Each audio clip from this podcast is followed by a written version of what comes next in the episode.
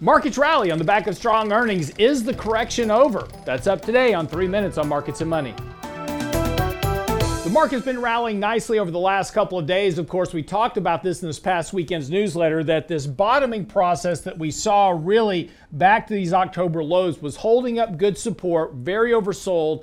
Sentiment had gotten very bearish. That led to this kind of counter trend bounce in the markets.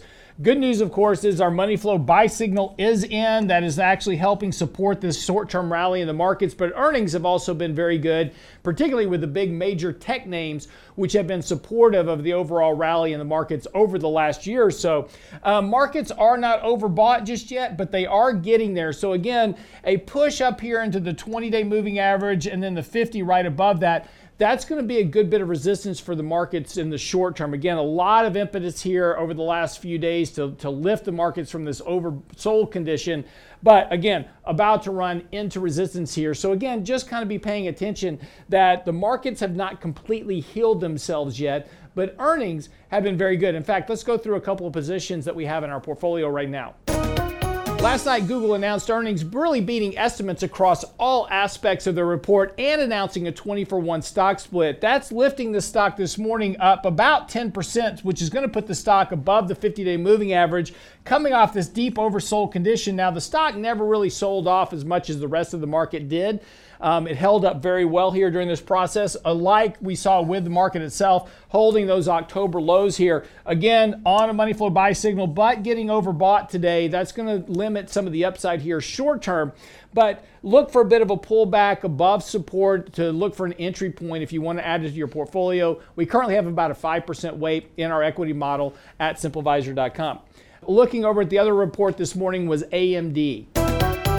AMD also announced better than expected earnings. That stock also going to be up about 10% this morning. We'll be challenging the 50 day moving average here on a buy signal here, not overbought to a great degree just yet. Now, its sister company, NVIDIA, that we also own in the portfolio, that should also perform well because of what's going on with Bitcoin mining, the metaverse uh, in general, which they make the graphics and the chips for, uh, video gaming as well. As we've been seeing a lot of acquisitions of video game companies here recently with Microsoft and others buying video game companies. That continues to be a growing, burgeoning business. So more demand for higher end chips, graphics cards, etc. That should bode well for both AMD as well as NVIDIA. We own about a 2% position of both of those in our portfolios right now. Flipping over to healthcare, AbbVie uh, reported this morning as well, a little bit better than expectations. Long term outlook for this company remains strong. AbbVie, of course, the maker of Botox, certainly hasn't been sagging as of late. Market's been holding up very well here, announcing earnings. They will break out to a new high today. Coming back on a buy signal, has held up well during this entire transaction.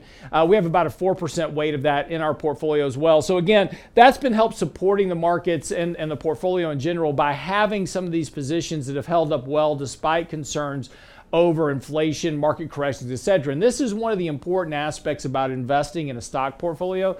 Not all stocks respond directly to the index. And this is one mistake that people make is that assuming all stocks rise and fall with the index. It is true that the vast majority do, but there's always these cases, and particularly looking for companies, if you're worried about inflation, look for companies that can benefit in an inflation driven environment.